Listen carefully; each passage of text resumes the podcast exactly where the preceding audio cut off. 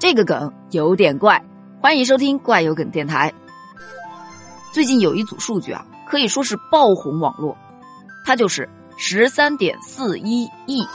其实十三点四一真的不多，但多就多在后面多加了一个亿。你想想，不管什么样的数字，但凡后面加一个亿，都会显得特别的天文，特别的吓人。于是就有不甘心的网友把自己的工资月薪啊。也给提升到了亿这个级别，于是他的工资就成了零点零零零零五亿。我才算明白，零点零零零零五亿就是月薪五千的意思喽。你居然敢假定我的月薪有五千，太大胆了吧！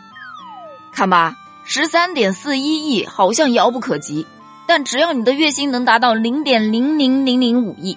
并且你认真踏实的不吃不喝，只需要二万二千三百五十年就能挣到。不过这么一算的话，上下五千年都还攒不够啊！从旧石器时代就开始打工了，属于是，嗯，大概两百多次投胎，两百多个轮回就回来了。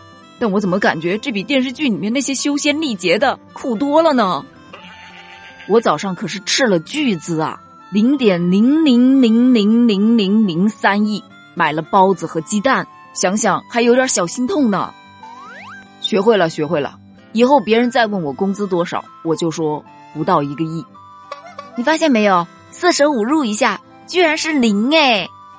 怎么有种伤害性不大、侮辱性极强的感觉？